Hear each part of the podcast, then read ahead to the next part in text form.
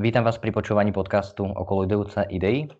Dnes je so mnou Radomil Vašík, silovo-kondičný tréner, ktorý sa venuje silovej príprave hokejového klubu há cé Beraní z Lín a taktiež je trénerom českej juniorskej reprezentácie silového trojboja.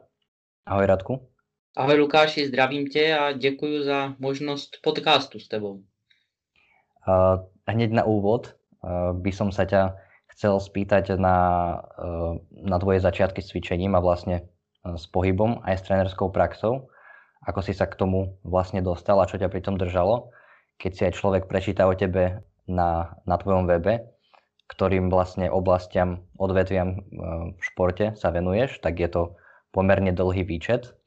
Takže predstav nám prosím tvoje, tvoje začiatky s cvičením a s trénovaním.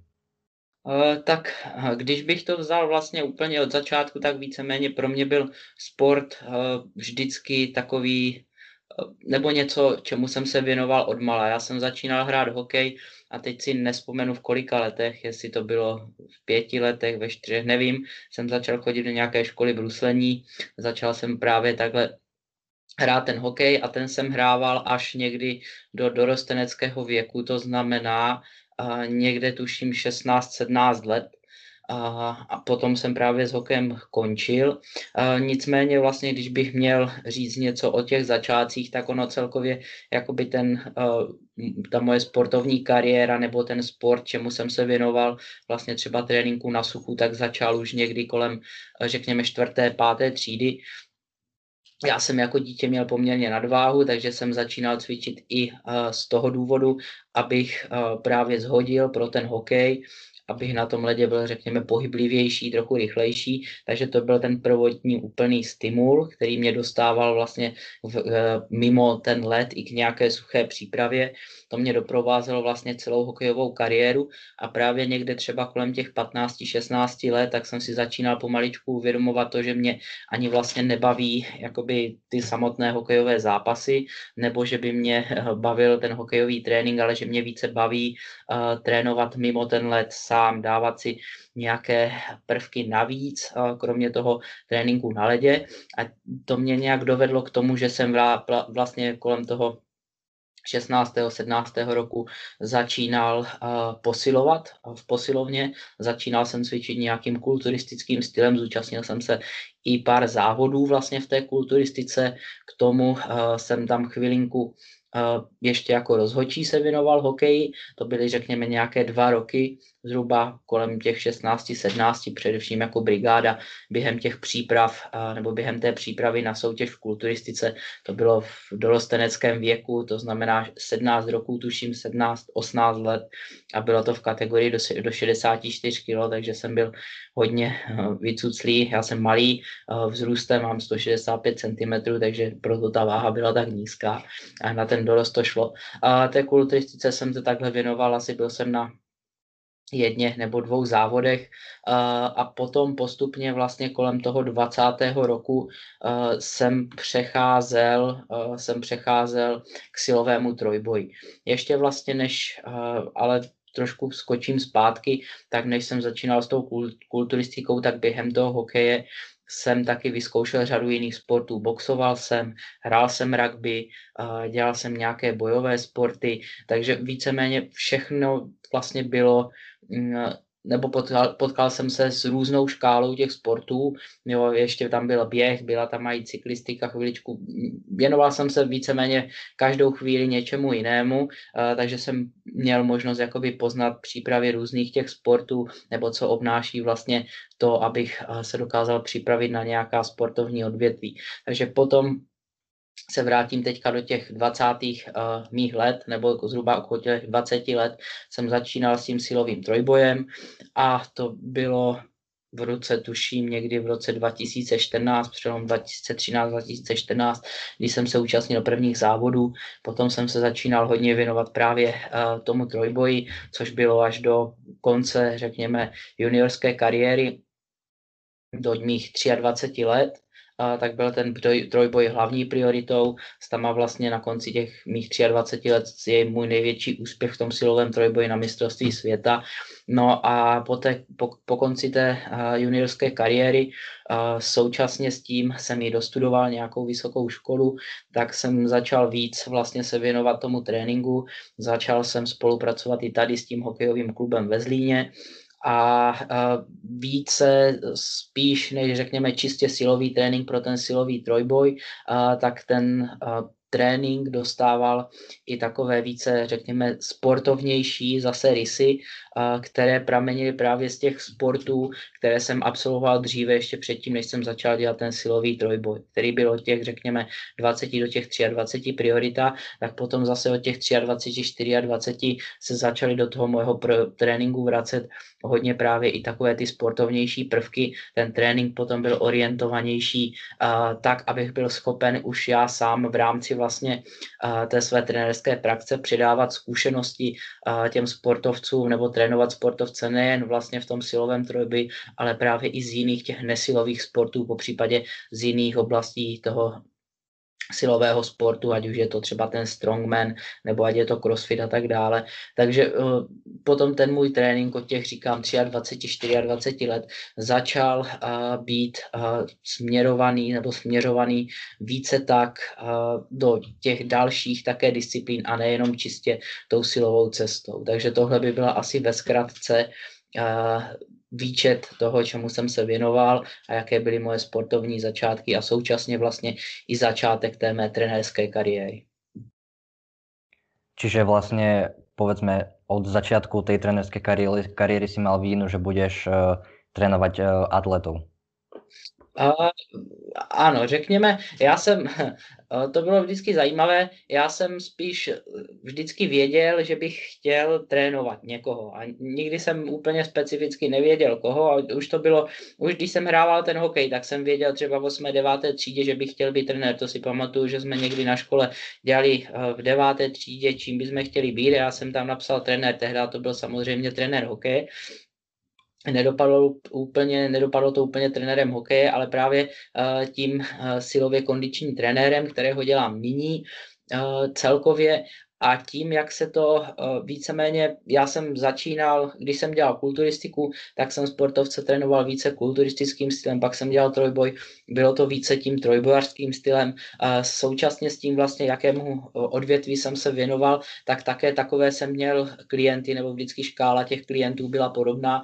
Jo, to znamená, když jsem se věnoval kulturistice, tvořil jsem kulturistický obsah třeba a tím pádem uh, jsem měl hodně klientů, které třeba zajímal uh, růst svalové hmoty, hození hmotnosti a tak dále. Když jsem začínal dělat silový trojboj, tak řekněme devadesát pět procent klientů bylo především uh, z oblasti toho silového trojboje.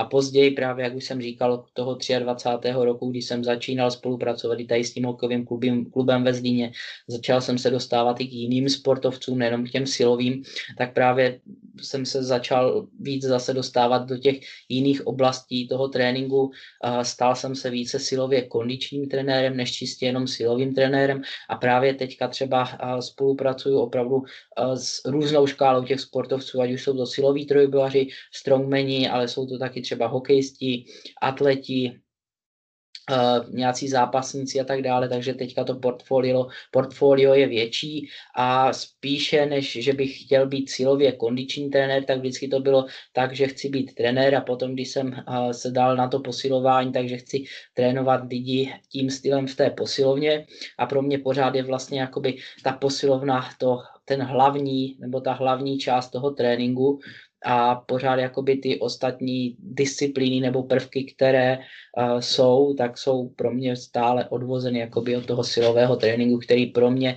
tvoří stále uh, podstatnou část, ale samozřejmě podle toho, jaký je potom sportovec, jestli je to na ten nesilový sport, tak potom určitě nějaká část podstatná toho tréninku může být věnována i těm prvkům, které nejsou čistě spojeny s tou posilovnou. Takže potom už záleží na tom sportovci. Ako by si stručne charakterizoval, povedzme, ten silový tréning práve, alebo silovo, silovo-kondičný tréning pre niekoho, kto to počúva a možno sa v tej oblasti neorientuje úplne, že čo to vlastne znamená, je toto s činkami?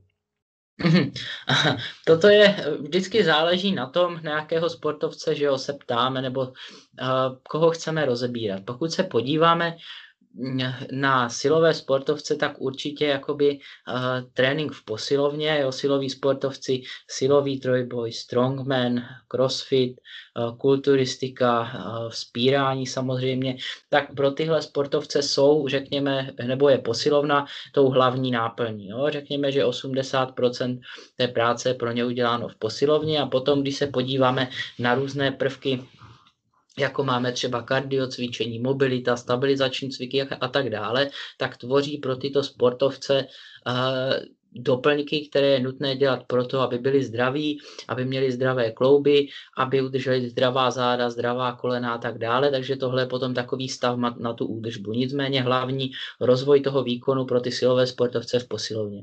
Když se potom ale podíváme na trénink těch nesilových sportovců, ať už jsou to třeba nějací fajteři, nebo jsou to hokejisté, tenisté, kdokoliv ostatní, tak uh, silový trénink pro ně není to, ten, nebo to stejné gro toho uh, kondičního tréninku nebo té fyzické přípravy jako pro ty silové sportovce. Určitě pro ně je základem být silnější, protože většinou síla je potom základem pro ty ostatní schopnosti, jako je rychlost, koordinace, obratnost a tak dále, takže nějakou část určitě ten silový trénink tam mít musí. Nicméně, jak to bylo třeba osmdesát dvacet procent v případě těch silových sportovců, tak teďka to může být třeba padesát padesát procent, po případě třeba někteří sportovci můžou mít čtyřicet procent pouze třeba zaměření na ten silový trénink a potom šedesát procent se můžou věnovat uh, tréninku, který je zaměřený na tu mobilitu, stabilitu, na rozvoj nějakých energetických systémů toho sportovce, který potřebuje pro ten sport. Jo, ať už tam máme nějaký laktátový systém, laktátový, po případě aerobní, uh, tak to už záleží potom opravdu na tom, jakého máme sportovce, jaké má ty potřeby. Jo? A co si vlastně, abych to zhrnul lehce, tak co si vlastně představit pod tím silově kondičním tréninkem, tak je to jednoduše to, že my vlastně kombinujeme dohromady nějaké prvky tréninku v posilovně a potom nějaké prvky, které jsou právě důležité pro to, abychom udrželi naši pohyblivost, abychom udrželi nějakou rychlost, obratnost a tak dále. Takže si pod tím můžeme představit různé kardio, třeba různé kardiotréninky, a to jsou třeba uh, nějaké cviky třeba s jednoručkama v kruhovém tréninku za sebou, kde vlastně máme důraz na to, abychom rozvíjeli nějaký ten energetický systém, máme tam třeba nějaké mobilizační cviky, uh, nějaké stabilizační cviky, uh, animal movements a tak dále, které se starají právě o to, abychom měli pohyblivé, optimálně ty klouby, prováděli jsme uh, všechny pohyby, ať už v rámci toho sportu nebo potom v tom tréninku optimálně, takže tohle si potom můžeme představit pod tím silově kondičním tréninkem. A teď už jenom podle toho, jakého toho sportovce máme, tak buď se zaměř, víc, zaměř, zaměříme víc na tu silovou složku toho tréninku, anebo více na tu, řekněme, pohybovou kondiční složku toho tréninku. Áno, ty si teraz uh, načrtol, alebo spomínal si v tom, uh, v tom tvojom vysvetlení uh, pojmy, ako je mobilita, flexibilita, povedzme, uh, stabilita alebo rýchlosť. A uh, presne tak, ako si poukázal, tak uh, je to možno ťažké odpovedať na túto otázku, lebo je to špecifické pre toho daného športovca alebo atleta. Ale uh, dá sa vôbec uh, akože o týchto jednotlivých uh, pojmoch alebo zložkách uh, výkonu uh, uvažovať uh, hierarchicky nejak?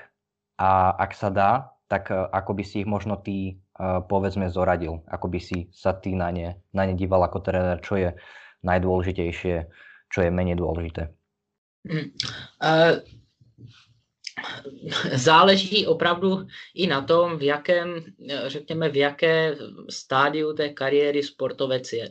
Jo, kdyby jsme se třeba podívali na trénink dětí, jo, nebo mládeže, jo, řekněme třeba do těch patnácti do šestnácti let, tak pro ně nějaká obecná fyzická příprava, jo, může být třeba formou různých sportů. Jo, já vždycky říkám, že atletika, gymnastika, uh, bojový sport, uh, atletika, gymnastika, bojový sport dá vždycky těm sportovcům velký přehled jakoby, a popřípadě ještě samozřejmě nějaký kolektivní sport, tak, ty, tak tady tyhle vlastně čtyři nějaké sporty dají opravdu tomu sportovci pohybový základ. Když se na to podíváme, tak ono víceméně i to je potom něco, kde my máme mobilitu, máme stabilitu, máme relativní sílu toho sportovce, třeba z pohledu gymnastiky, v nějakém bojovém sportu můžeme mít třeba izometrickou sílu, pokud děláme judo a tak dále, takže rozvíjíme toho sportovce vlastně z více těch silových pohledů, současně také z různých uh, kondičních aspektů, jo, někde třeba máme důraz větší na aerobní systém, někde potřebujeme třeba v atletice se zaměříme, zaměřujeme třeba na rychlost, na nějaké sprinty, tak zase potřebujeme mít dobře fungující ten laktátový systém. Takže tohle nám dává jakoby dostatečný základ pro ty různé kvality. A když se potom posouváme dál od toho tréninku třeba té mládeže do tréninku toho sportovce, tak vždycky je důležité se podívat na ten sport. No a podle potom toho sportu my můžeme vybírat třeba, když máme konkrétně toho silového trojbojaře, tak se podíváme na dřep, bench press, mrtvý tah. Ty pohyby nejsou až tak složité, odehrávají se v sagitální rovině, potřebují uh, nějakou adekvátní úroveň třeba mobility kyčlí, mobility v kotnících, potřebují nějakou adekvátní úroveň umět stabilizovat tu páteř během toho pohybu. Takže vlastně potom třeba naše mobilizační cviky a stabilizační cviky můžou být vybrány na základě tady toho. A na rozdíl od třeba potom těch nesilových sportů, kde ty situace jsou mnohem komplexnější nebo se musí řešit složitější pohybové úlohy třeba během změn směru, jo, během sprintů, výskoků a tak dále, tak u toho silového trojboje nám stačí o něco méně třeba tady té mobility a stability tréninku než u těch nesilových sportů, protože ty pohybové úlohy jsou o něco lehčí. No, takže víceméně měli bychom mít neustále v tréninku nějaký důraz na tu mobilitu a stabilitu, no, protože to je nějaký základ, na kterém my potom můžeme bezpečně vykonávat ty cviky, potom ty naše soutěžní, dřep, bench press, mrtvý tah. Měli bychom tam mít určitě také nějaký základ tréninku třeba toho aerobního systému, protože ten nám potom umožňuje efektivně regenerovat každé tréninkové jednotky mezi sériemi. Jo, takže tohle je něco, co bychom tam měli mít jako základ, ale je to vždycky v rámci toho tréninku uděláno tak, aby to negativně neovlivňovalo ten hlavní sportovní trénink. Jo, a když se podíváme potom na třeba toho nesilového sportovce, ať už je to třeba tenista, nebo ať je to potom nějaký, řekněme, zápasník a tak dále, tak zase pro ně, jelikož se setkávají, řekněme, s, nějakou, s nějakým různorodějším pohybem, jak už jsem říkal, musí řešit složitější pohybové úlohy, tak právě třeba ten trénink té mobility, stability, všeobecné kontroly toho těla, koordinace může být trošičku obsáhlejší než pro toho silového trojbojaře, který ty pohyby nemá tak složité. No, takže zase může se tomu věnovat o něco více, může zařazovat prvky, které by ten silový trojbojař trojbojař nezařazoval a samozřejmě nebude mít takový objem toho silového tréninku, jako třeba ten silový trojbojař, protože potřebuje mít adekvátní úroveň síly, ale zase tu sílu musí potom umět prodat ve více těch, řekněme, atletičtějších uh, disciplínách nebo v atletičtějších pohybech. Jo, to znamená, že jestli mít hierarchicky něco seřazeno, tak uh, je to vždycky odvis, závislé na tom, jakého toho sportovce máme a podle toho my po, můžeme seřadit, jestli vlastně třeba ten základ té pyramidy uh, potřebuje být uh, mobilita, stabilita, práce na energetickém systému, nebo jestli to bude třeba jenom mobilita a stabilita a potom se to přesouvá výše na ten silový trénink, trénink po případě potom ten sportovně specifický trénink už samotný. V rámci nejakej úvodnej diagnostiky, nazvieme to tak, tvojich klientov, športovcov, už si, už si povedal teda, že je množstvo odvetví, ktorým sa, ktoré, ktoré trénuješ, športových odvetví, ale dá sa, dá sa vypichnúť, možno, že vidíš nejaký nedostatok, ktorý sa ukazuje viackrát u tých tvojich klientov predtým, ako keď začínajú u teba? Povedzme, že je to možno práve tá mobilita, alebo že niečo, čo, čo podceňovali a vieš povedať, že to je niečo, čo sa opakuje.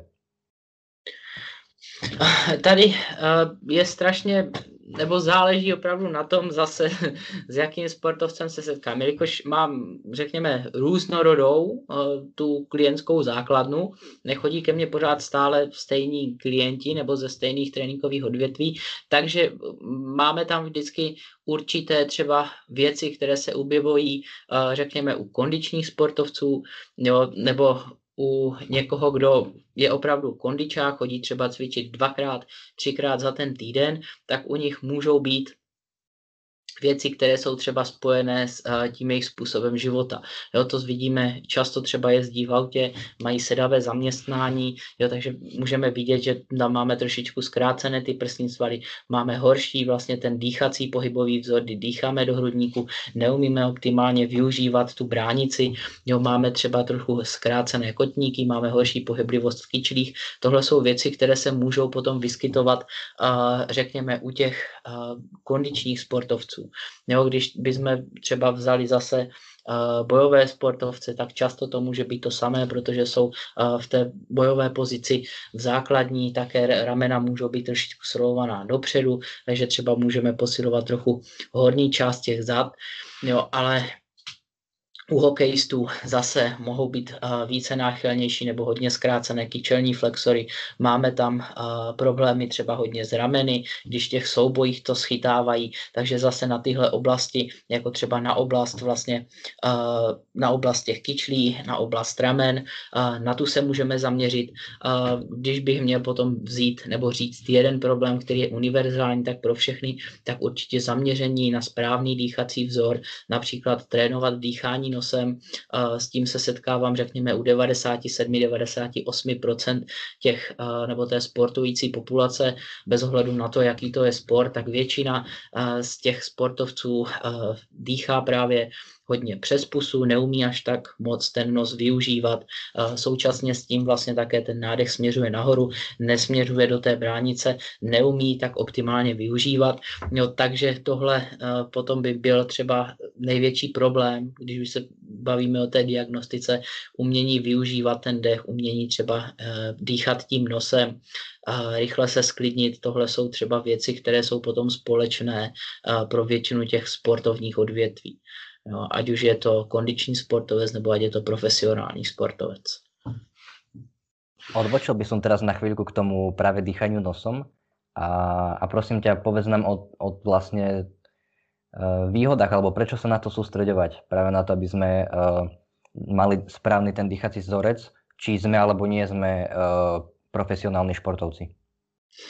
Určitě, jakože ve většině případů, pokud dýcháme pusty, pokud dýcháme nahoru, normálně do toho hrudníku nějak extrémně, kdy se nám vlastně zvedají ty ramena nahoru, tak vlastně může dojít k tomu, že nejsme schopni se sklidnit, můžeme mít uh, trošičku, můžeme mít úzkosti, můžeme mít zvýšenou třeba tepovou frekvenci, jo, když to naopak, pokud dýcháme nosem, tak to automaticky aktivuje trochu více ten parasympatický nervový systém, umíme se mnohem lépe, mnohem efektivněji sklidnit, může to potom mít vlastně pozitivní vliv i na to, jakou máme třeba kvalitu toho spánku, jo, může to mít zase efektivní, nebo pardon, pozitivní vliv na tu naši klidovou tepovou frekvenci, jo, takže tohle jsou potom všechno věci, které nám mohou pomoci třeba v rámci toho našeho tréninku umět se rychle sklidnit, snížit tu tepovou frekvenci, mohou nám pomoci s regenerací zase z jedné tréninkové jednotky, mohou nám pomoci s regenerací během té tréninkové jednotky, takže proto je důležité zaměřit se na ten dýchací pohybový vzor, naučit se pracovat s tou bránicí. Jednoduše uh, měli bychom se naučit za pomoci toho nosu dýchat víceméně horizontálně. Jo, to znamená, pokud si třeba dáme tady, nevím, jestli to jde vidět, ale pokud si dáme třeba tady ruce na tu spodní oblast žeber, nadechneme se, tak bychom měli cítit vlastně ten jednoduše horizontální tlak, to znamená celých tři sta šedesát stupňů okolo té páteře, no, abychom se uměli nadechnout vlastně zde do toho, nebo pod oblast, nebo do oblasti toho hrudníku, ale ne úplně nahoru, ale jednoduše vlastně horizontálně, to samé v té spodní části. toho břicha, tak tam bychom měli také umět vlastně vždycky vytvořit nějaký ten tři sta šedesát stupňový, potom se říká tlak, ale to už je během těch uh, silových cviků, ale měli bychom být vlastně schopni takhle dýchat horizontálně a, uh, a právě dýchání tím nosem nám pomáhá automaticky trochu více aktivovat tu bránici, než když dýcháme ústy, takže proto bychom se měli snažit o to také dýchat tím nosem.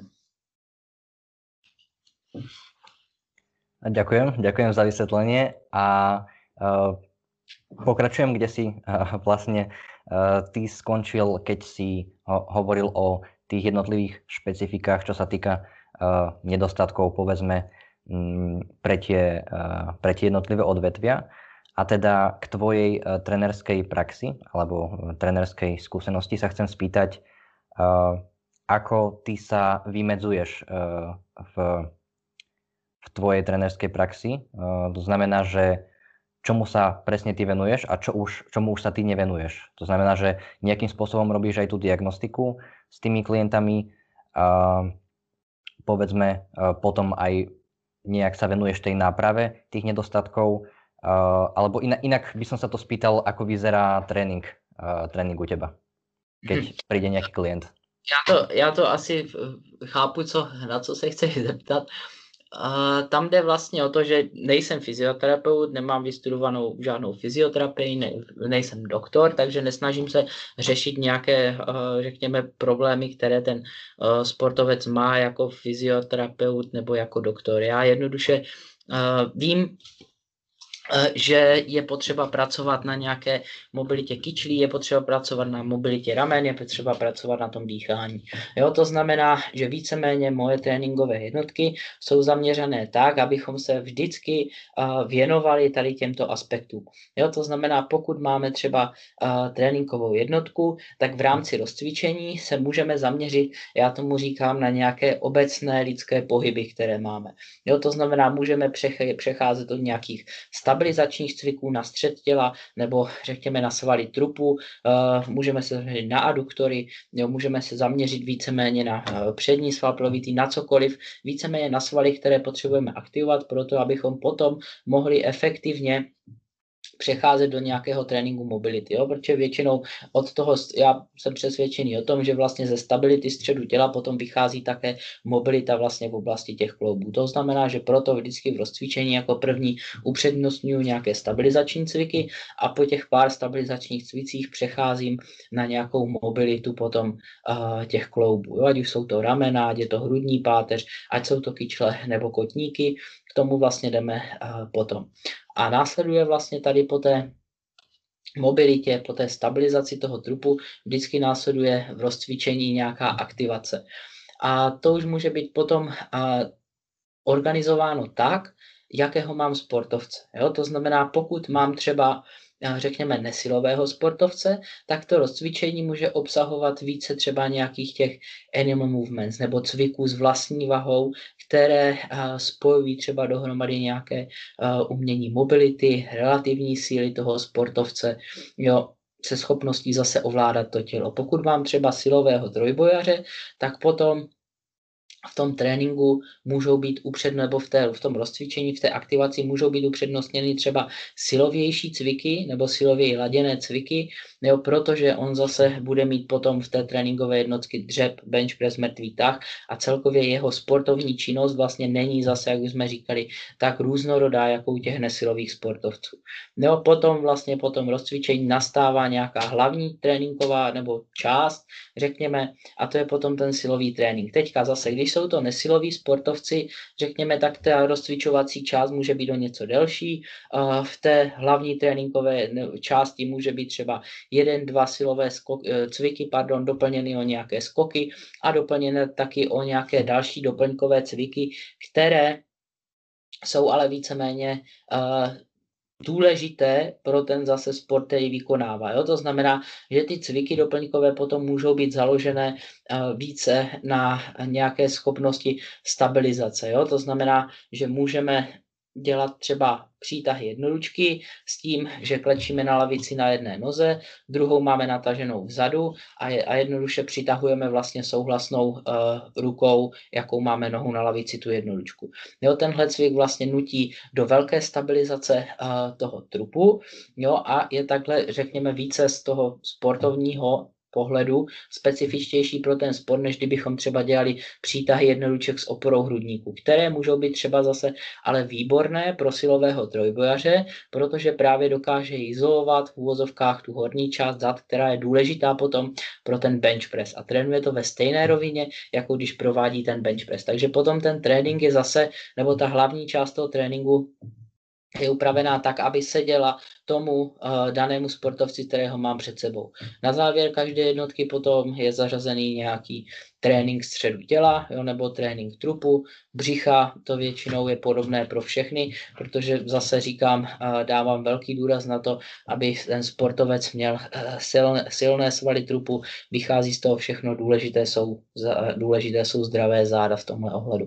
A poslední vždycky zakončení té tréninkové jednotky už je právě za pomoci nějakého toho dýchání, abychom navozdili nebo abychom se dostali do toho parasympatického systému co nejdřív. Byli jsme schopni potom efektivně trávit vlastně ty nutrienty, živiny, které si dáme po tom tréninku, abychom obnovili ty energetické rezervy nebo zásoby.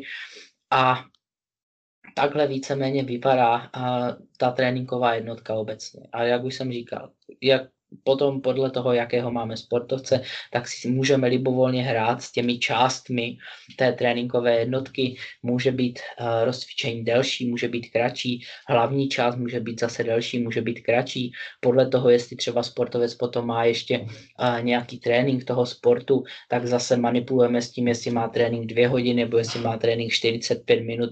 Všechno se potom dá zorganizovat, ale funguje to takhle vlastně na těch stejných principech. Jo, na rozcvičení nebo na stabilizaci středu těla, mobilitě, aktivaci, potom hlavní část tréninkové jednotky a sklidnění. Čo sa týka toho stredu tela, tak ja mám pocit, že v tej fitness komunite, povedzme, tak je to taká akoby večná dilema, že či, či cvičiť alebo necvičiť to brucho, alebo koľko sa, koľko času tomu vlastne venovať. A um, ty si spomenul dôležitú vec, Uh, že vlastne má to ochrannú funkciu, vlastne, čo sa týka tie, uh, tie svaly stredu tela, napríklad pre tých silových športovcov, že uh, estetika môže byť nejaký ten ďalší, povedzme, vedľajší faktor, ale že primárne je to, je to asi práve tá ochranná, tá stabilizačná funkcia toho.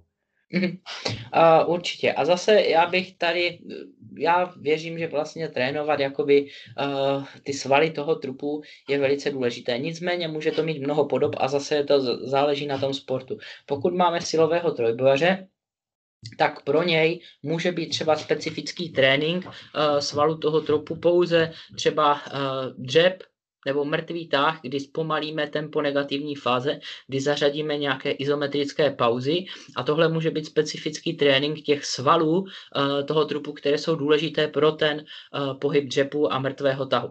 Doplníme to nějakými třeba stabilizačními cviky, abychom uměli vlastně zakomponovat do toho pohybu dýchání. Jo, známe klasické cviky jako dead bug, uh, bird dog, rolování kolečka, steer the pod, a tyhle cviky můžou být potom velice příhodné právě pro toho silového trojbojaře.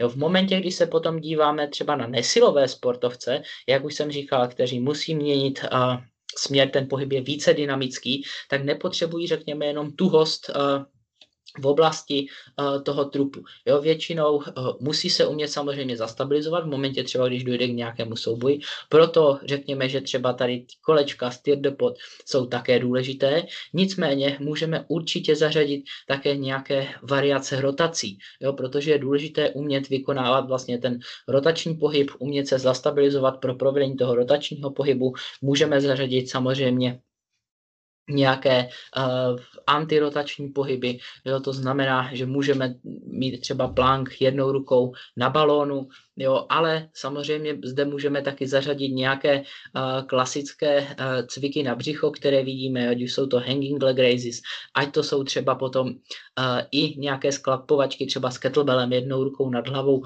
a tak dále, protože všechno jsou to pohyby, ve kterých my se třeba potřebujeme silově zlepšovat, jelikož se můžeme v nich dostat nebo do nich dostat v určitých sportovních činnostech. A právě to je vždycky ta věc hlavní, kterou já říkám, že sport, nebo když narazím na někoho, že řík, kdo říká třeba, že windmill je nebezpečný a bolí a můžou z toho bolet záda, proč to ten sportovec dělá nebo proč já to dělám na tom videu.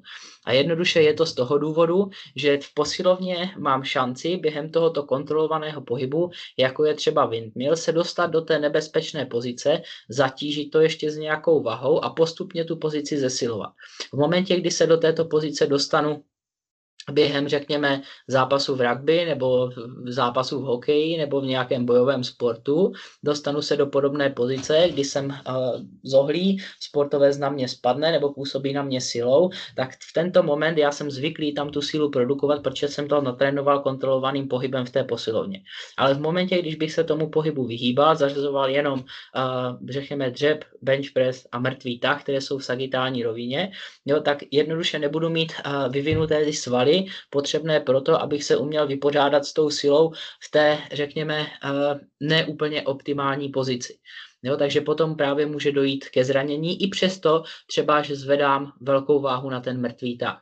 Jo, takže vždycky čím komplexnější potom ten sport je, tak tím komplexnější jsou potom také výběry těch cviků, co se týká toho uh, tréninku toho trupu nebo svalů toho středu těla. Jak už jsem říkal, zatímco pro trojbaře můžou stačit třeba rolování kolečka, ten steer the pot, tak právě potom třeba pro bojového sportovce tam můžou být zařazené různé windmily, můžou tam být zařazené get-upy s jednoručkou, nebo s kettlebellem, jo, můžou tam být zařazeny také, řekněme, nějaké uh, úklony, třeba na čtyřicet pět stupňové hyperextenzi a tak dále. Jedno, rotační cviky, jednoduše uh, tak, abychom potom posilovali svalstvo toho trupu ze všech úhlů a ve všech pohybech a zabránili jsme tak uh, riziku zranění zad, jo, čehokoliv vlastně potom během toho sportu.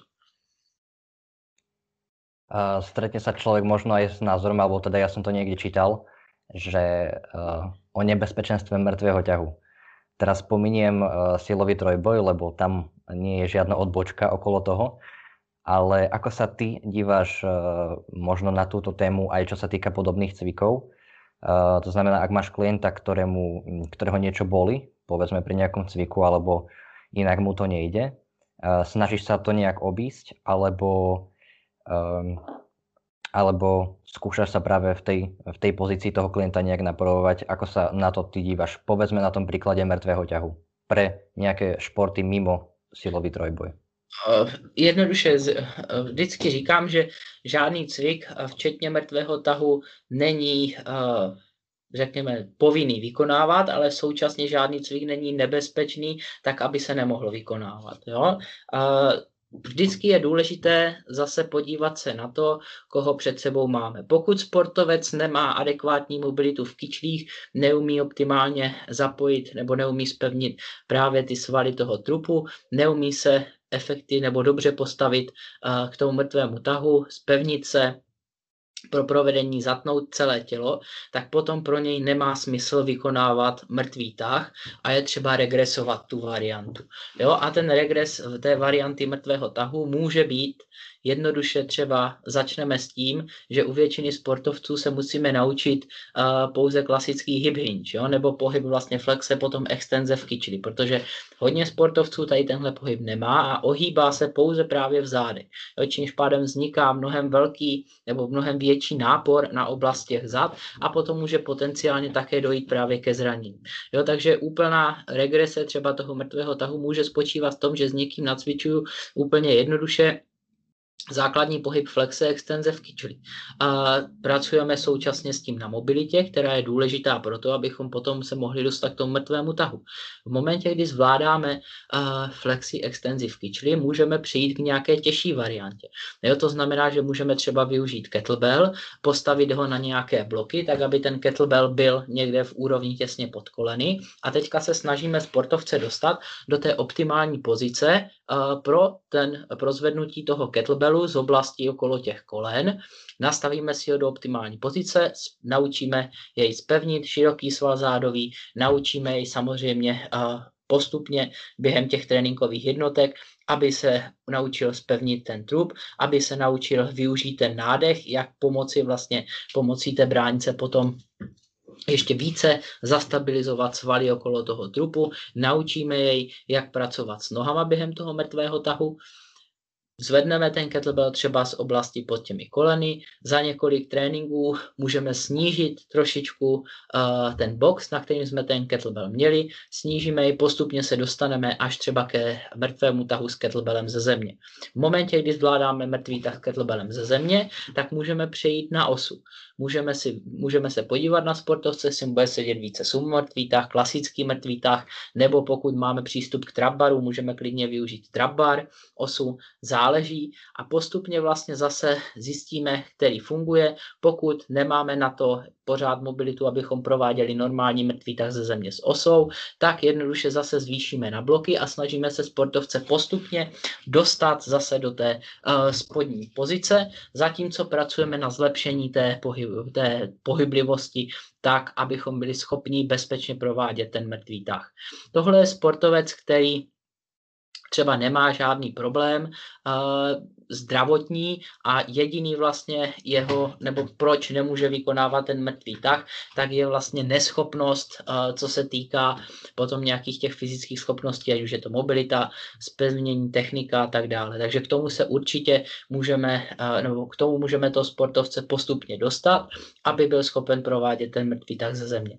Jo, nicméně pokud přijde někdo, uh, kdo má nějaký, řekněme, zdravotní zdravotní problém nebo má nějaké omezení, že prostě se nedostane uh, mrtvému tahu ze země bez toho, aniž by ty záda ohnul a není to silový trojbojař, tak v ten moment pro mě nemá uh, důvod, ale vykonávat mrtvý tah ze země, protože v tom stejně nesoutěží, tak můžu klidně ten mrtvý tah zařadit právě z nějakých bloků, zvýšit tu činku tak, aby byl vždycky v optimální startovní pozici, v bezpečné startovní pozici a mohl právě třeba takhle ten mrtvý tah cvičit. Po případě ji můžu vyměnit za variantu mrtvého tahu na tom trapbaru, po případě za jakoukoliv jinou variantu, která tomu sportovci může vyhovovat.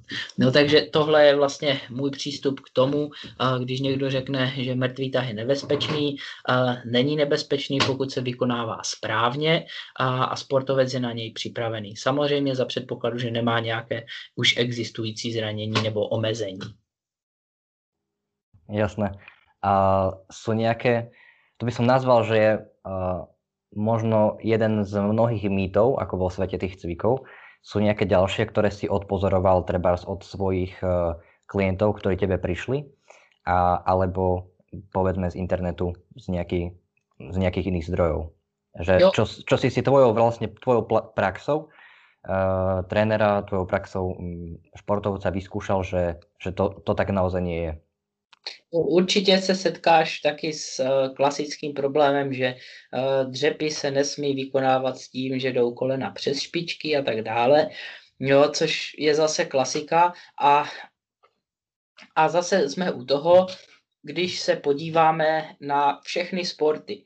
V momentě, kdy provádíme uh, uh, zpomalení během změny směru, musíme rychle změnit směr, běžíme dopředu, naraz se musíme zastavit. Nebo jenom když jdeme ze schodů, tak jednoduše kolena nám přes ty špičky uh, jdou i během, během tady těchto pohybů. Jo, a v momentě, kdy třeba dopadáme po výskoku, nebo když brzdíme ten sprint, nebo jdeme po horách a jdeme z kopce, tak je na ty kolena vyvíjený, uh, jsou na ty kolena vyvíjené velké síly, které, když na to kolena připraveny nejsou, tak právě potom můžou způsobit bolest těch kolen. A nejlepší vlastně prevence, jak připravit ty kolena na tento typ zátěže, není to, že my se budeme vyhýbat cvikům, kde nám jdou kolena přes špičky, jo, ale že my zařadíme cíleně zase podobně jako v případě, který jsem uváděl s tím uh, windmillem nebo potom uh, u toho trup, u tréninku toho trupu středu těla. Takže zase zařadíme kontrolované cviky v takovém rozsahu, který je pro nás příhodný a snažíme se postupně to koleno zesílit. Jo, to znamená, že já můžu klidně začít s tím, uh, že uh, budu vykonávat split dřep, izometrický nebo izometrickou výdrž ve výpadu, s tím, že se snažím posunout to koleno co nejvíce dopředu. Jo, můžu stát klidně na špičce. Potom, jak provádím třeba tady tenhle izometrický, izometrickou výdrž ve výpadu, můžu současně s tím zařadit třeba také nějaké tahání zátěže pozadu, jo, s tím, že vlastně tam dostávám velkou zátěž na to koleno, na kvadriceps, vlastně, který je těsně okolo toho kolena. Jo, takže tyhle cviky můžu zařadit. Postupně se můžu propracovat k tomu, že třeba ten split dřep budu provádět dynamicky, zdám si nějakou zátěž, půjdu s, kolen, půjdu s kolenem co nejvíce přes tu špičku. Můžu se dostat ke sisi dřepu, jo, můžu se dostat k pistol squatu a k těmto věcem, kde nám vždycky to koleno přes tu špičku jde a jednoduše jej trénujeme a zvyšujeme kapacitu toho kolene potom uh, vydržet to zatížení potom během toho sportu. Co se týká potom techniky dřepu, tak e, nemusí, nebo z usilového trojboje je vždycky se říká vertikální holeně, jo, nebo holeně by měly být ve vertikální pozici, jo, co nejméně kolena přes špičky. E, je to jednoduše z toho důvodu, že třeba v silovém trojboji sportovci dřepují low bar, automaticky jim to trochu vysune e, zadek dozadu, větší zátěž je kladena na tu zadní část toho těla, koleno automaticky nejde tolik dopředu, jako třeba u vzpírání, kde sportovci dřepují high barem, musí se dostat hodně nízko, aby byli schopni zachytit potom vlastně tu osu v té spodní pozici, ať už je to u toho trhu, nebo ať už je to u toho nadhozu. Jo, takže zase u toho trojboje je to něco jiného, než u toho vzpírání. Jo, nicméně, pokud máme sportovce, třeba co se týká toho nesilového sportu, tak jak jsem říkal, není důvod vyhýbat se tomu, aby vlastně v tom tréninku koleno nešlo přes špičku, protože oni se s tím v rámci toho svého tréninku nebo toho svého sportu stejně setkají a pokud na to nebudou připraveni, zase v kontrolovaném prostředí posilovny, tak potom může dojít mnohem snáze k nějakému zranění, jo, než když se na to připraví pomocí nějakých silových cviků, které mají postupné progresy a postupně posilují vlastně oblast toho kolena. Na, na všetko to, čo teraz spomínaš, tak uh, je, je dosť dôležité mať, teda príde mi to tak, že, že bez toho, aby si mal roky praxe ako tréner, tak uh, možno všetky tie nuancy neodpozoruješ, alebo uh, vymenoval si tu veľké množstvo rôznych uh, progresí alebo regresí v tých, tých cvikoch. Uh, chcel by som sa ťa spýtať, že ako si uh, riešil vlastne, povedzme, ten prechod na uh, online coaching, alebo ke- kedy to nastalo, lebo robíš aj teda osobné tréningy, aj ten online coaching. A hm. že uh, jak... Mm, Jak veľký rozdiel vidíš v tom v rámci toho, ako vieš kontrolovať tých ľudí, uh, povedzme? Ako, ako, ako to riešiš v rámci online coachingu? Uh, takže, já jsem vlastně, co se týká online coachingu, já jsem začínal uh, normálně trénovat lidi v posilovně. To, byl, to byly moje začátky. Trenérskou licenci jsem získal někdy v osmnácti letech. Od té doby už dřív jsem třeba trénoval lidi, to bylo zadarmo, ale od osmnácti let třeba jsem trénoval lidi za peníze a začínal jsem první dva, tři roky čistě vlastně osobním tréninkem klientů v posilovně. S tím jsem začínal, získával jsem zkušenosti. Uh, online coaching začal uh, pro mě od těch dvaceti, dvaceti jedna let, když jsem vlastně začínal dělat silový trojboj, tak jsem teprve začal vlastně s nějakým online coachingem s tím, že už jsem měl zkušenosti tří, čtyř let uh, trénování lidí v té posilovně. Jo, trénink lidí v posilovně a vlastně vidět ty lidi naživo, trénovat sám sebe je strašně důležité proto, abychom měli orientaci v tom, jak ti lidi vůbec provádí ty tréninky, které my třeba napíšeme uh, do toho online coachingu. V tom online coachingu lidi nevidíme, nebo ty sportovce nevidíme, takže my nedokážeme říct, jak ta tréninková jednotka je třeba náročná, jak je dlouhá. Ale kdežto, když my máme zkušenosti vlastně s tím, z toho osobního tréninku, osobní kontakt s těmi sportovci, tak víme vlastně, jak oni třeba reagují na určité cviky, jak dlouhá ta tréninková jednotka může být, takže už získáváme zkušenosti.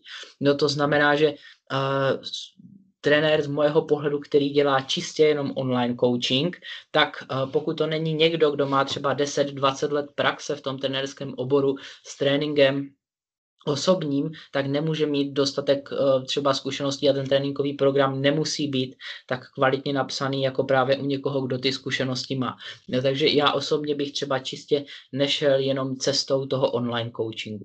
Určitě online coaching teďka je pro mě jakoby hlavní zdroj, řekněme, těch financí, které mám, jo, nebo, nebo hlavní pracovní náplň, a řekněme, že ten osobní coaching je jakoby uh, vedlejší činnost nebo druhořadá, nemám tolik klientů na osobní coaching jako na online coaching, nicméně pořád si nechávám právě, řekněme třeba sedm osm sportovců plus právě trénuju hokejisty v rámci tady toho zlínského klubu na stadioně, takže pořád mám kontakt vlastně jak s profesionálními sportovci, tak čistě normálně s kondičními sportovci, kteří chodí dvakrát, třikrát týdně, a mám takhle obsáhlou vlastně každou kategorii těch sportovců, s kterými já bych se mohl setkat. Plus samozřejmě trénuji uh, sám sebe, takže vím třeba, jaké silové cviky si můžu dovolit, jaké progrese, jaké regrese a tak dále potom uh, pro ty sportovce můžu zařadit. Uh, teďka vlastně co se týká uh, toho online coachingu.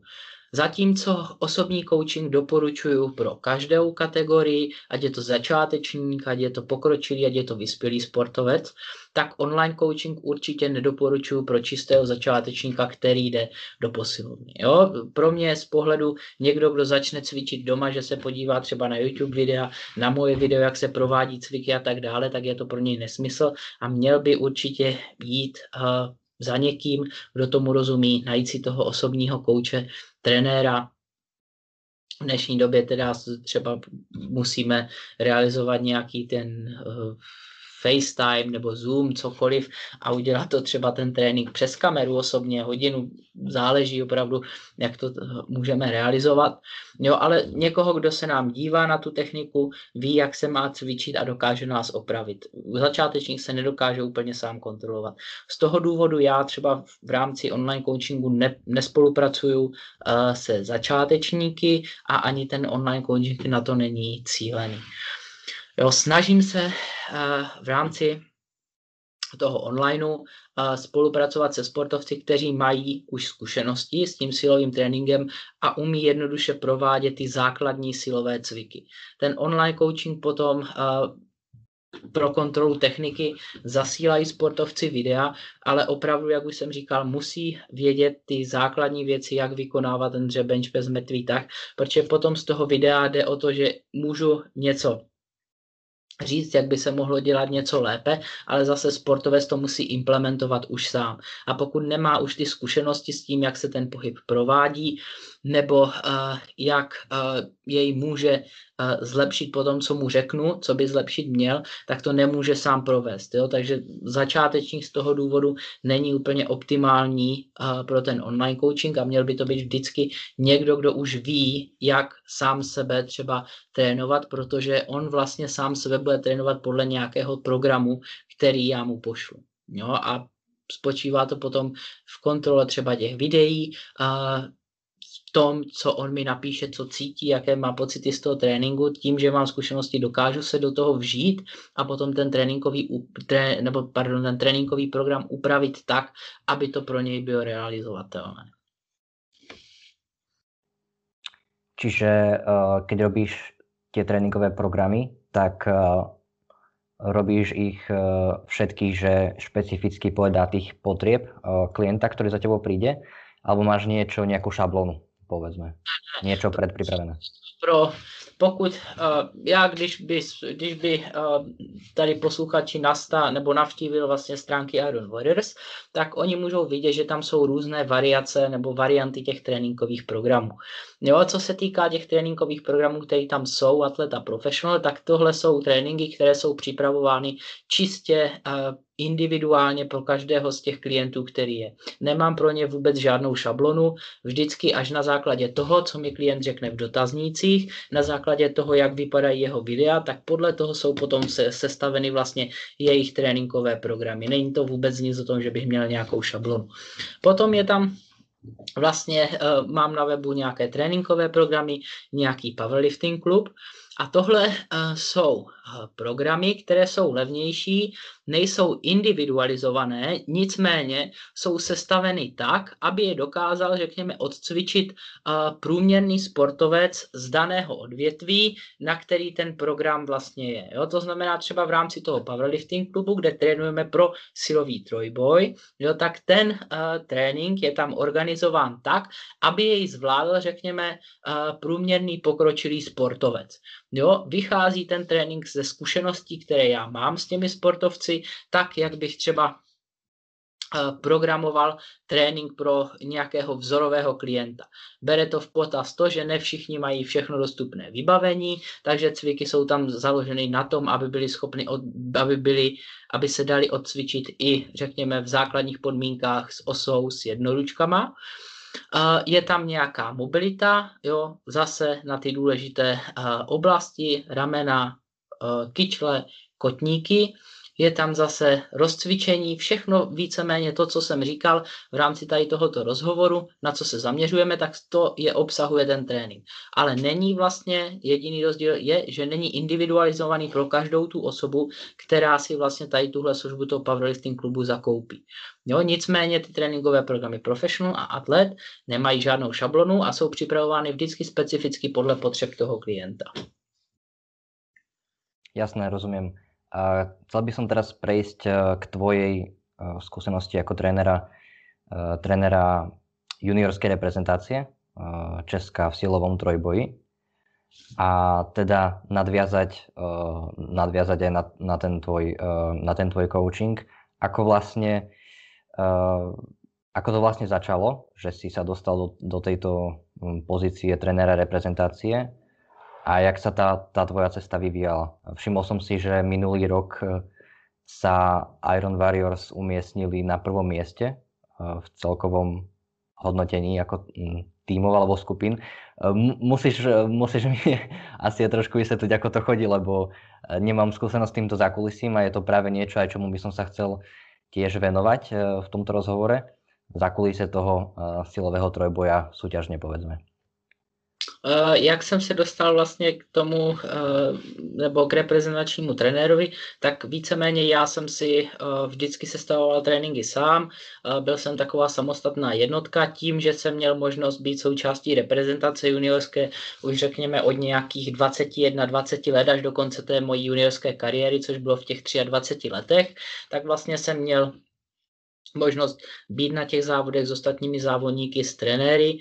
Uh, Byl jsem vždycky uh, akční v tom, že jsem chtěl pomáhat na těch závodech uh, nějakým způsobem těm závodníkům ostatním, kteří tam byli, uh, zajímal jsem se o ten trénink a tak dále a potom vlastně díky tomu mě oslovili funkcionáři vlastně ze svazu, jestli bych jim nechtěl právě pomáhat třeba s reprezentací, nechtěl bych spolupracovat s mladšími závodníky, vlastně tehdy už jsem uh, byl pryč z té juniorské kategorie, takže pracovat potom s těmi závodníky od těch dvaceti, dvaceti tří let a mladšími, nebo od těch dvaceti do dvaceti tří let a v případě mladšími v té dorostenecké kategorii. Takže takhle to vzešlo vlastně z té mojí zvědavosti po těch trénincích, tím, že si to tré, tím, že jsem si stal tréninky sám, že jsem chtěl pomáhat těm sportovcům a, a měl jsem zkušenosti s tréninkem vlastně už těch svých klientů, tak na základě toho vlastně mi byla nabídnuta tady ta spolupráce v rámci svazu, takže takhle došlo k tomu, že jsem vlastně nebo že mám možnost být tím reprezentačním trenérem té mládeže.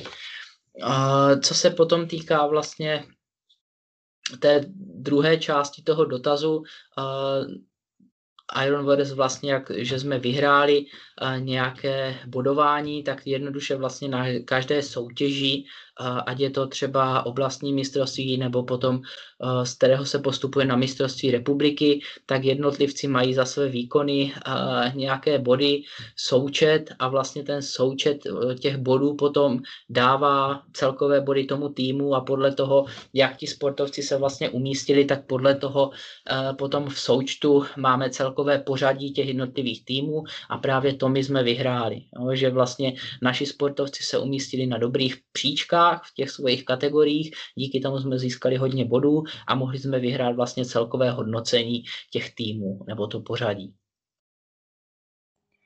Uh, to boli majstrovstvá Českej republiky v, v silovom trojboji a viem si už len akože z toho štatútu súťaže predstaviť aj uh, nejaký psychický nátlak uh, alebo psychický stres uh, v rámci uh, tvojich uh, v rámci tvojich tréningov, uh, tvojich klientov, ako riešiš nejak, nejakým spôsobom aj tú, tú mentálnu prípravu. Uh, spomínal si možno dých, že nejaké ukľudnenie, aktivácia, keď sa vrátim možno k tomu, čo si hovoril. Uh, niečo ďalšie, čo by si uviedol, alebo ako, ako vlastne tá, tá prípravná súťaž, povedzme, prebieha po tej, po tej psychickej stránke? Aj z tvojej skúsenosti, keď si súťažil ty. Toto uh, je to zase hro, hrozně individuální záležitost. Uh, Ženy většinou mají trochu větší, řekněme, nervozitu nebo nějaký psychický blok z těch, z toho podání výkonů než muži. Samozřejmě není to vždycky a tím pádem, jo, ale ve většině případů to tak je, že ženy mají natrénováno na velké váhy, ale potom z důvodu té nervozity nebo té trémy z podání toho výkonu nemusí podat úplně to přesně, na co mají natrénováno. Nicméně to se může stát a stává se to i mužům, mě samotnému. Já jsem měl vždycky také natrénováno hodně nebo na pěkná čísla a potom na závodě jsem třeba nebyl schopen uh, dát úplně přesně to, co jsem chtěl, a bylo to z důvodu třeba právě té nervozity, uh, z toho, co se po mně očekává a tak dále. Uh, když uh, to... Když řeším vlastně tady tohle se závodníkem, uh, tak během té přípravy uh, můžu, nebo se snažíme třeba v, v rámci toho tréninku uh, se pracovat s těmi vahami, s kterými on bude pracovat, jo, na těch soutěžích, jo, jednoduše ve stejném postupu, jako kdyby prováděl třeba ty pokusy. Jo, to znamená, že když máme tři pokusy na každou disciplínu, tak i v tréninku potom máme nějaké tři pracovní série s tou těžkou vahou, aby si to, připom, aby si to připomněl. Můžeme, nebo aby to bylo podobné jako ten výkon na těch závodech. Můžeme zařadit třeba také trénink normálně ve vybavení, pokud má dostupný, nebo bude dostupné potom soutěžní vybavení, tak trénovat soutěžním vybavením, tak, aby to bylo co nejvíce podobné tomu závodu a měl co nejméně, co nejméně trému nebo co nejméně stresu potom, když už přijde na to pódium podávat ten výkon. Jo, co se týká samotného toho závodního dne, tak potom snažím se vždycky o to, aby ti závodníci, nebo já jsem se snažil, viděli, uh, viděli vlastně to závodiště, věděli, co kde je, tak, aby vlastně se snížil stres uh, mimo tu samotnou závodní činnost. Jo, to znamená, že v závodní den už my potom nechceme hledat, kde je záchod, nechceme hledat, kde je rozcvičovna, nechceme hledat, uh, kde si můžu koupit vodu a tak dále.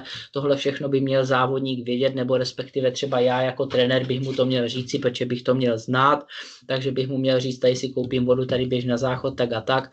Uh, tehdy a tehdy závodíš, připrav se, uh, tehdy a tehdy běž se rozcvičovat třicet minut před soutěží a tak dále. Takže tohle všechno bych měl já tomu závodníku závodníkovi říct, abych mu snížil co nejméně vlastně uh, tu hladinu, nebo snížil mu co nejvíc tu hladinu toho stresu, kterou on by mohl mít mimo ty svoje samotné soutěžní výkony.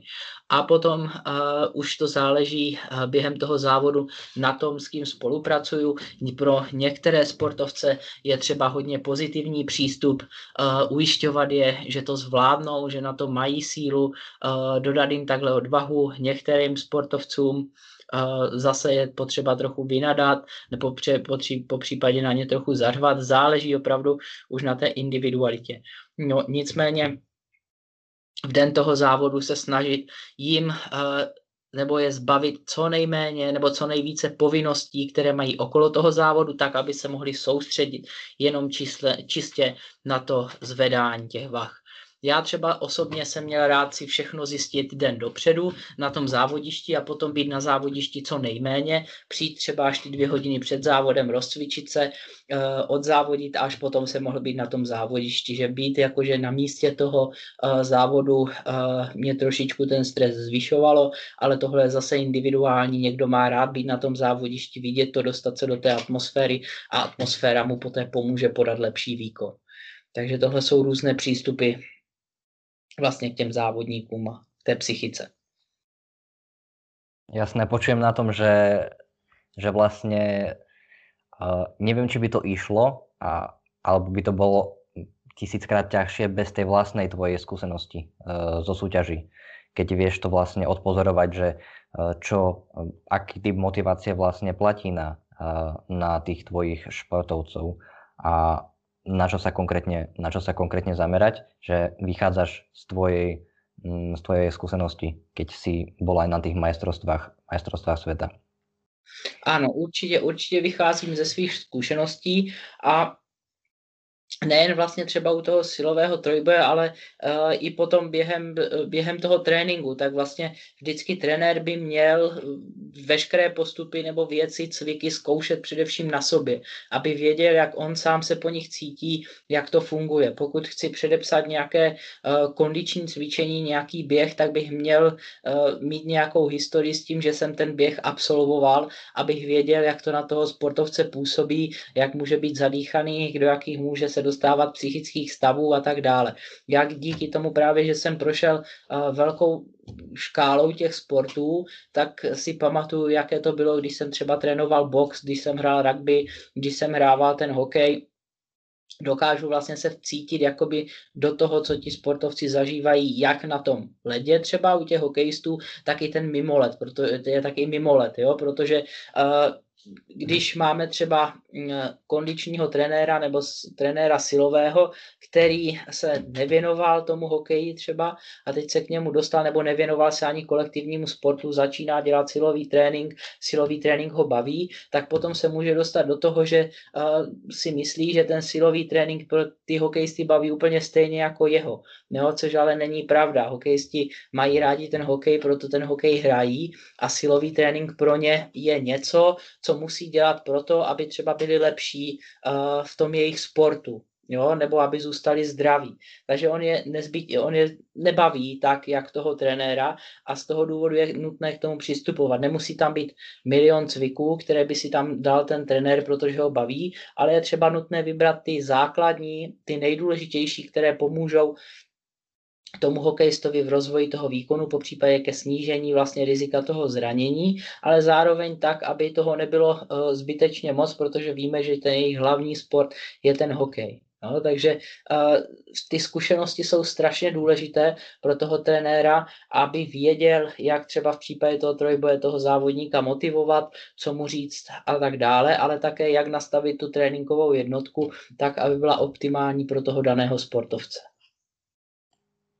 Že do, do nejakej miery by som to nazval, že je to projekcia. V podstate, že ten tréner uh, ako vidí svoju, svoju minulosť alebo svoju skúsenosť v tých jeho, uh, v tých jeho zverencoch a nemusí, tak ako ty si teraz povedal, že nemusí to byť vždy uh, pozitívne, alebo že vždy to nemusí mať nejaký, uh, nejaký pozitívny efekt.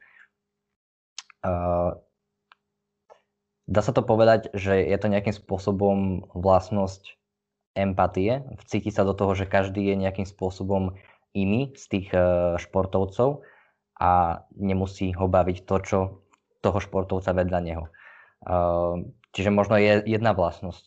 Povedal by si, že sa dajú takto konkrétnejšie vymedziť nejaké ďalšie, ktoré by mal mať dobrý tréner, dobrý tréner športovcov a atletov. A ak áno, tak aké to sú tie vlastnosti? Empatie, to řekl vlastně jedna. Druhá věc je určitě, nebo je tady pár věcí. První je určitě ta, že si trenér nesmí myslet, že ví všechno a že má vždycky pravdu. Jo, to vždycky někde u mládežnických kategorií bylo v hokeji napsané, že trenér má vždycky pravdu. Není to tak. Trenér nemusí mít vždycky pravdu a je důležité se vždycky vzdělávat, a důležité poslouchat, uh, poslouchat ty svěřence nebo ty klienty, co oni říkají. No, důležité je nebýt uh, vlastně pyšný nebo nemít takovou pýchu, aby se nezeptal uh, trenér těch sportovců, co oni chtějí vlastně v rámci toho tréninku udělat nebo změnit. Protože já můžu být přesvědčený o něčem, že to je dobře, i když jsem si to vyzkoušel, ale když se nezeptám toho sportovce, jak on to vnímá, co cítí, jaký sval, jestli je to pro něj příjemné, tak já můžu pořád programovat špatný cvik, on jej třeba na tom nebude podávat takový výkon, jaký by měl. A proč? Protože jednoduše ten cvik nemá rád, nerad ho vykonává, něco ho z toho bolí. Jo, a i přesto, že to může být třeba cvik, který je zmiňovaný, že pomáhá tomu sportovci se zlepšením výkonu, tak pokud ten sportovec jej není schopen provést dobře, ten cvik se mu nelíbí, není komfortní, tak na něm nebude mít nikdy takový progres nebo zlepšení toho výkonu, jako když mu vyberu cvik, který je třeba uh, považovaný za horší, jo, ale on jej bude mít rád, tak pro něj bude mít mnohem větší přínos, než ten cvik, který rád nemá, nebo se mu bych, uh, provádí špatně. Jo, takže uh, určitě nemyslet si, že ví všechno ten trenér, určitě se ptát těch svěřenců, které má, a dbát na to, co oni si myslí, jaké mají pocity. Neustále se samozřejmě vzdělávat, aby jsme byli schopni těm klientům poskytovat nebo těm svěřencům poskytovat co nejlepší vlastně ten trénink, co nejlepší péči. Takže tohle jsou vlastně nějaké ne ani vlastnosti, ale řekněme prvky, které by ten sport, ten trenér měl uh, mít a snažit se o ně, jo? Protože je to důležité pro to, aby on poskytoval těm svěřencům tu co nejlepší péči a co nejlepší připravenost toho tréninkového programu. Dá sa takto povedať, že, že všetko to sú veci, ktoré ty si sa vlastne naučil uh, priamo akože z, z tvojej vlastnej skúsenosti, alebo niektoré, že si, že si vypozoroval. Uh, inak povedané sa chcem spýtať, čo sú možno nejaké míľniky, uh, keby si mal vypichnúť jednotlivé body, povedzme, uh, na tvojej ceste, či je to um, cvičenie, uh, kde ty cvičíš, alebo tvoja trénerská prax. Čo sú nejaké body, kde sa, povedzme, veci zmenili? No, já to řekl, já první odpovím na tu první část. Ano, to je vlastně všechno z té z mojí jakoby té trenérské praxe a většinou to je tak, že já, nebo vždycky jsem hodně četl, takže já jsem si něco přečetl v té knize a teďka jsem ani nevěděl, jak se to používá, ale potom, když trénuju, když sport, když trénuju ty sportovce a teďka člověk to vidí a teďka dá třeba, může to být nějaký neadekvátní cvik pro toho sportovce, jo, ale důležité je se právě zeptat, vidět to a teďka, když má sport, tak trenér ty teoretické znalosti právě z toho vzdělávání, jo, tak teďka mu to klikne a ví, že aha, tenhle cvik nemůžu dělat pro, proto a proto on mi to ještě řekl a můžu ho vyměnit teďka za jiný, který byl třeba v té knize uvedený a tak dále. Jo, takže je to opravdu uh, uvědomování si, sledování těch sportovců, sledování těch klientů a, snaž, a vlastně snaha o to, uh, aby byl ten tréninkový program pro ně připraven co nejlépe. A teďka uh, teorie vždycky nemusí souhlasit s tou praxí, jo, takže uh, víceméně a důležité je vždycky to, co ukáže ta praxe. Jo, teorie je jedna věc, ale je krásná studie na dvanácti lidech, která trvala dvanáct týdnů, ale když vidím něco uh, na konkrétní osobě, kterou třeba trénuju rok, uh, něco mi řekne, tak je to důležitější než ta studie, která byla o, provedena na, na nějaké obecné populaci. Jo, takže vždycky praxe, to, co vidím před sebou, je důležitější než to, co by mohlo být teoreticky pravda. Takže ano, my si musíme vzít ty teoretické věci, můžeme aplikovat, ale potom se nesmíme bát je změnit v té praxi, pokud nám ta praxe říká něco jiného. Uh, Takže to by bylo tady k tomu a, a já vždycky říkám ještě, že čím víc toho vím, tak tím vím víc, že nic nevím. A nějaký takový to citát, někdo to řekl, jednoduše a vždycky se setkám s něčím novým, ať už je to věc, kterou jsem třeba vysvětloval já sám desetkrát, nebo jsem viděl někoho provádět, tak když vidím provádět potom dřep třeba padesát sportovců, tak zjistím, že může fungovat jiné postavení nohou, než jsem třeba zmiňoval doposud a tak dále, takže neustále vlastně z té praxe přichází nějaké podněty pro to zlepšení. A co se potom týká milníků, tak to je těžko říct strašně. Já osobně to vždycky vnímám jakoby přechodem na ten sport, takže když to bylo, vlastně když jsem přecházel z hokeje na kulturistiku, z kulturistiky potom na ten silový trojboj, končil jsem juniorskou kariéru v silovém trojboji a tak dále. Uh, milník taky pro mě byl, když jsem končil vlastně vysokou školu a začal jsem víceméně to trenérství dělat jako full-time job nebo full-time práci a nebyla to jenom uh, přivýdělek během školy, takže tohle byl asi největší milník a zlom pro tu moji trenérskou kariéru, kdy vlastně po tom mojem dvacátém třetím, dvacátém čtvrtém roce uh, se to zlomilo a já jsem se začal vlastně věnovat uh, tomu coachingu na full-time. Takže asi tak. A máš nejaké, nejaké zlomy, ktoré, o ktorých vieš, že ťa čakajú? Či je to, uh, povedzme, súťažná oblasť, alebo uh, tvoja pracovná? Uh, v najbližšom pro- horizonte pár rokov, že uh, chceš sa... Nejaký fixný plán, či máš? Uh, zmeniť niečo?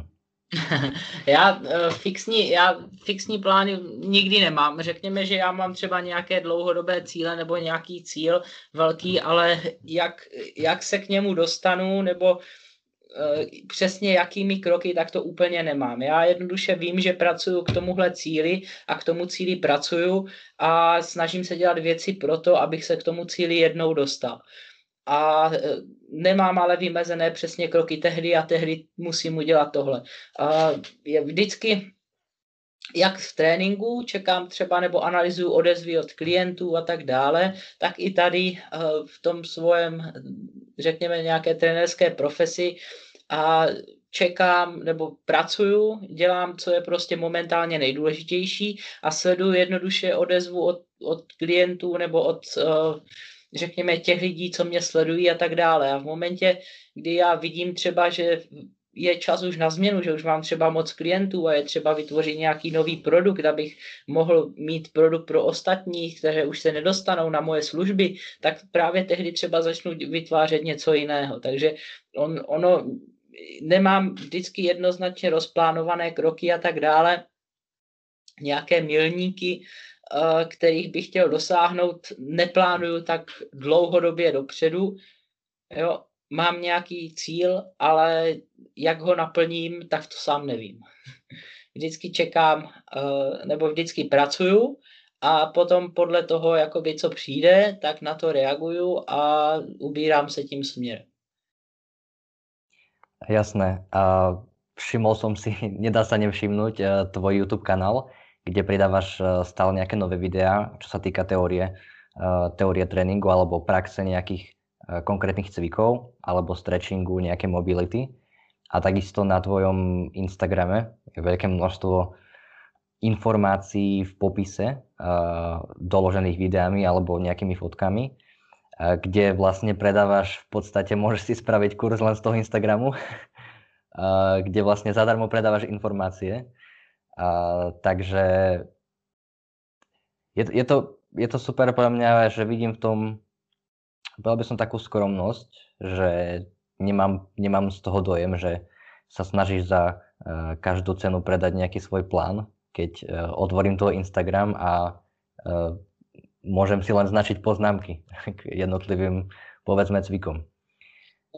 Já to, jakože tady tohle všechno je jednoduše uh, věc, kterou já jenom předávám zpátky to, co já jsem měl možnost se naučit. Jo, protože já jsem se nejvíc naučil uh, z volně dostupných článků, na, ať to bylo Elite F T S, tam dřív T-Nation, nebo ať to bylo z různých zase článků na jiných vlastně těch uh, webech, nebo ať to bylo z nějakých volně dostupných knih, třeba i ke stažení a tak dále, tak já vím, že jsem, nebo z videí, tak vím, že jsem hodně informací získal zadarmo od lidí, které, kteří ty informace zadarmo předávali. Takže já v podstatě jenom dělám to, díky čemu já jsem přišel na ty informace, tak já se snažím dělat to pro ty ostatní lidi, aby oni taky mohli přijít na ty informace, které vlastně já jsem získal zadarmo, tak uh, proč bych nemohl lidem pomáhat vlastně stejným způsobem. Jo, samozřejmě potřebuju se živit nějakým způsobem, takže potom, jestli uznají lidé ty informace, které předávám za, plho, za plnohodnotné a třeba chtějí je mít ucelené nebo chtějí mít ten sestavený tréninkový program mnou, protože uh, nemají třeba čas nebo chuť si podle těch informací, které jsem dal, si ho sestavit sami, tak potom, když využijí ty moje trenérské služby nebo si koupí tréninkový program, já jsem jenom rád, protože jak jsem říkal, živí mě to, ale současně uh, rád předávám ty informace, protože jak říkám, uh, já jsem získal informace od lidí, kteří dělali to samé, dávali ven volně dostupné informace. Jo, takže já to beru současně jako nějakou svoji povinnost tady pro ten uh, fitness průmysl nebo pro ten silově kondiční průmysl, protože vím, že někdo jiný to udělal pro mě, tak já to chci zároveň dělat taky pro ty ostatní. A tiež na, tiež na tvojom Instagrame vlastne na tom, čo, čo pridávaš, tak uh, ľahko som spozoroval, že vlastne nevnímaš žiadnu vec ako nejakú dogmu v tom cvičení, povedzme, už len v pomôckach, ktoré, ktoré pri cvikoch používaš. A teda máš širokú škálu zdrojov. Spomenul si články, spomenul si nejaké weby, napríklad T-Nation, keď fungoval. Neviem, ako je na tom teraz. A vedel by si povedať, že sú aj nejakí ľudia, ktorých sleduješ, sleduješ ich tvorbu, povedzme nejakí zahraniční tréneri. A možno ďalšia časť tej otázky, ľudia, ktorí sú pre teba inšpiráciou alebo motiváciou v tomto trénovaní, ktoré, ktorých považuješ ako za, za dobré zdroje informácií?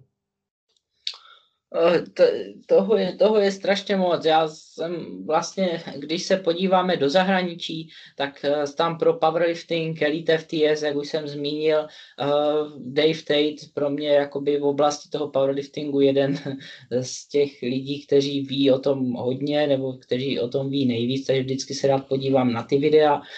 Co se týká potom oblasti toho ne tak úplně silového tréninku, ale více sportovního, atletického, tak Joel Smith a jeho, jak se to jmenuje, teďka bych vám řekl podcast, nebo teď abych ti řekl podcast, poslouch, poslouchám ho pořád, ale teďka si, nevy, teďka si nevybavím jméno. Nevybavím si teď jméno toho podcastu, mně to určitě dojde hned, jak skončíme, ale Joel Smith, Simplifast, ne, ne, ne, neviem. Nespomenu... Just Fly, Just Fly podcast? Áno, Just Fly Performance. Uh, len dodám, že ja som to nevedel, ja som to vygooglil. Takže... Just Fly Performance, jo, tohle je něco zase trochu jiného z toho pohledu těch nesilových tréninků, jo, Dave Tate zase za ten silový trénink, Mark Bell, Mark Bell uh, Slingshot, zase uh, silové tréninky. Potom na, na Instagramu vím, že sleduju další lidi, kteří se věnují více tomu sportovnímu tréninku, nejenom tomu silovému. Tady vlastně v Česku potom, já jsem velice dobrý kamarád s Jonášem Petříkem, takže vlastně od Jonáše, ten má taky vždycky dobré informace, takže Jonáše sleduju. Vím, že kluci vlastně tady mají Top Atlet, nějaké tréninkové centrum, to jsou taky, dobře, to jsou taky na Instagramu, mají dobré zdroje informací na stránkách. Uh, co se týká nějakých fyziověcí a tak dále, vím, že Martin Snášel a nevím, jak se jmenuje přesně teďka, zase nevybavím si, uh, core, core cen, core centrum, něco takového, ale Martin Snášel zase na Instagramu, co se týká tady těch nápravných cviků a tak dále. Jo, takže těch uh, lidí, kteří uh, dělají nebo dávají ty informace ven, je hodně a tohle jsou jenom někteří, uh, které sleduju a nesmím zapomenout ze zahraničních, určitě Christian Thibaudeau, uh, za mě taky jeden z velice dobrých trenérů, kterého rád sleduju, má dobré postupy. Uh, víceméně je to takový, je to, uh, věnuje se jak tréninku sportovců silových, tak nesilových, zakládá to právě na tom silovém tréninku podobně jak já, protože s tím má největší zkušenosti, od toho odvozuje potom ty další věci, takže toho taky se vyplatí sledovat. No tak tohle jsou nějaké zdroje informací, které můžu divákům poradit, posluchačům. Tak ja ti ďakujem, lebo aj ja mám množstvo, množstvo zdrojov, ktoré, ktoré môžem omrknúť. Som si ich zapísal, no. A aký je tvoj obľúbený cvik? Najobľúbenejší cvik? Těžko říct, vždycky podle, vždycky podle toho, který, který mi zrovna.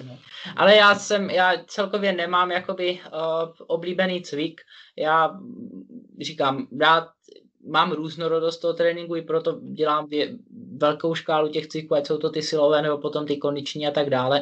Uh, nicméně, když bych měl říct nějakou variaci, tak určitě variace horizontálních přítahů, uh, jakýchkoliv je dobrý cvik, nebo mrtvý tah, na který jsem relativně dobře postavený, takže tyhle mám asi nejradši. Variace přítahů a nějaký mrtvý tah. Jasné. Uh, Radku, keby niekoho z poslucháčov uh, zaujalo to, čo si hovoril v rámci tvojho pohľadu na uh, cvičenie v rámci tvojej trénerskej praxe a dlhoročných skúseností, a chcel by m, využiť tvoju, m, tvoje služby, kde ťa môže nájsť, kde sa ti môže ozvať? Tak úplně nejlepší iron warriors tečka cé zet, tam najdou odkazy na Instagram, na YouTube, každopádně Instagram Radomil spodní pomlčka Vašík, YouTube Radomil Vašík, stačí zadat. Určitě už najde můj kanál. Kdyby mě chtěl někdo kontaktovat, tak vasikradek zavináč gmail tečka com nebo přes kontaktní formulář na webu. Je to taky možnost. Asi nejlepší místa, kde mě můžou uh, najít. Po případě do direktu chvilku zpoždě nebo chvilku čekat, než odpovím, protože mám v poslední době teďka víc práce, takže chvilku mi trvá, než odpovím úplně na všechny zprávy, ale jednou se k tomu vždycky dostanu ke všem. Uh, ďakujem, určite hodím všetky linky, ktoré si spomínal uh, v rámci kontaktu na seba do popisu, popisu epizódy. Uh, čo by si na záver a odkázal ľuďom, ktorí cvičia, ktorí necvičia, ktorí uvažujú nad tým, že, že začnú cvičiť, majú limitované vybavenie, povedzme, len tú vlastnú váhu. Čo by si možno, možno takto povedal do časov korony teraz? Já bych jednoduše jenom řekl, že jakýkoliv trénink je lepší než žádný trénink. A dá se vymyslet strašně moc věcí. Člověk může jít do lesa, vybrat si tam kámen a tlačit kámen na hlavu, házet ho za sebe, nosit kámen. Může do toho dělat kliky, může do toho dělat zhyby na větvi nebo kdekoliv na nějaké hrazdě. Takže pohyb, nebo řekněme, trénin, trénovat se dá se vším, trénovat se dá všude, jenom člověk nesmí uvažovat furt v nějakých omezených, nebo pořád v nějakých omezených uh, hranicích pouze tréninku ve fitku, ale trénink může mít mnoho podob, stačí si vzít jeden kettlebell, jeden medicimbal, sandbag, kámen, cokoliv a dá se vymyslet strašně moc cviků, takže důležité je jenom trénovat kdykoliv a kdekoliv.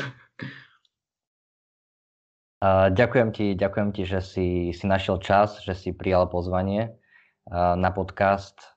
Uh, mám, mám z toho radosť, teším sa. Výborně, já děkuji tobě, Lukáši, za možnost podcastu i že ses přizpůsobil s časem, uh, že já můžu jenom večer, takže jsem rád, že to takhle dopadlo a že jsme mohli podcast natočit.